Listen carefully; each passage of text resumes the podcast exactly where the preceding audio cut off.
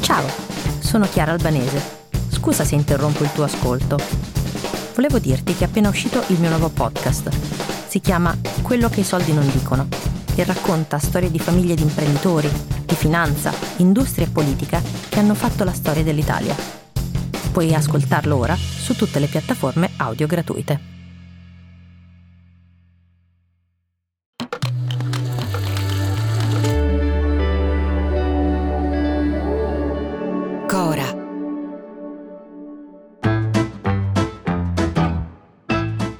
Sono Luca Bizzarri. Questo è un podcast di Cora Media e si chiama Non hanno un amico.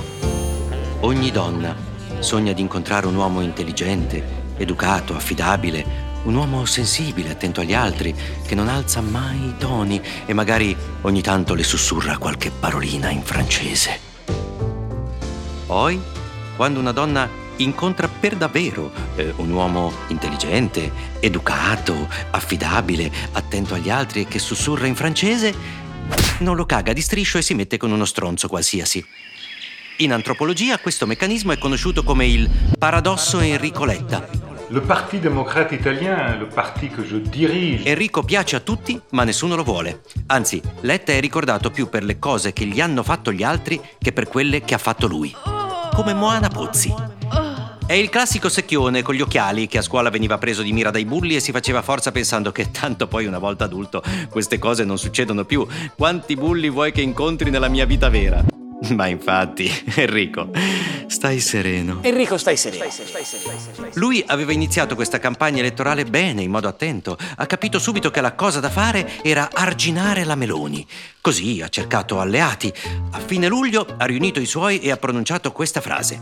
Ma sì, alleiamoci con Calenda. Cosa potrà mai andare storto? Siamo solidi, siamo compatti, andiamo a vincere queste elezioni. Il tutto è durato una notte come molte avventure estive. Calenda, per fidanzarsi con Letta, voleva che lui lasciasse Fratoianni, il figlio dei vicini di tenda. Quello che abbiamo chiesto a Letta è una cosa molto semplice. Non candidare Fratoianni Letta ha detto di sì, ma poi con Fratoianni andava dietro gli scogli a pomiciare di nascosto. Una sera d'estate Calenda li ha sorpresi, mano nella mano. O scegli me o scegli lui. Letta ha fatto i conti. Quanto ha Calenda? L'otto e Fratoianni il due. Perfetto, scelgo Fratoianni. Calenda se ne faccia una ragione. Dopo aver scelto il cavallo vincente, il buon Enrico, uno che è specializzato in politica e subbuteo, Subbuteo. forse le cose più scacciafiga della galassia, si è concentrato sullo slogan Gli occhi di tigre. Io voglio vedere in ognuno di noi gli occhi di tigre. Il re degli slogan sbagliati. Oggettivamente brutto, a metà tra un cartone animato giapponese e il titolo di una canzone dello Zecchino d'Oro. È sbagliato, perché non c'entra nulla col tenero Enrico. A me piacerebbe che il Partito Democratico fosse come un quadro di Van Gogh. Ma Letta resiste, le prova tutte, vuole polarizzare lo scontro. Dice se volete battere la Meloni dovete votare me. Che la scelta è tra noi e Meloni.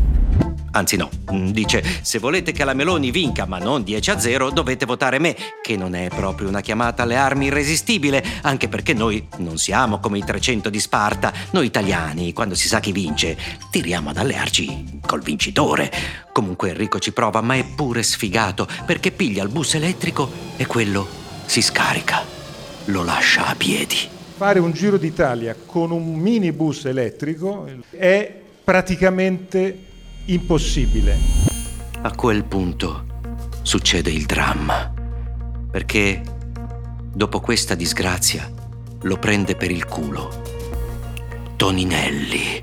un bus di 11 anni fa e dopo 200 metri, due giorni si ferma. Cioè io non lo so se vi rendete conto, occhi di tigre, Tiger Melletta, cosa è capace di fare.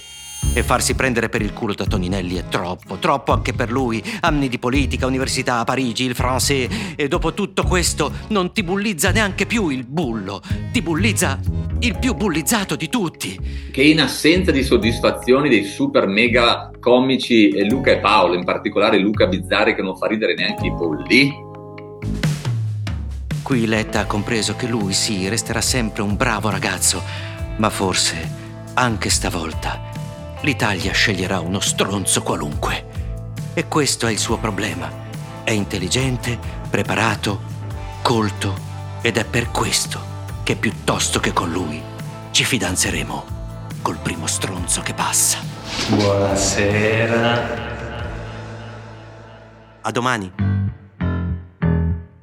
Non hanno un amico è un podcast di Cora Media scritto da Luca Bizzarri con Ugo Ripamonti. La cura editoriale è di Francesca Milano.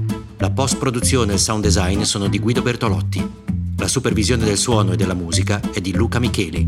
Il producer è Alex Peverengo. Le fonti degli inserti audio sono indicate nella sinossi.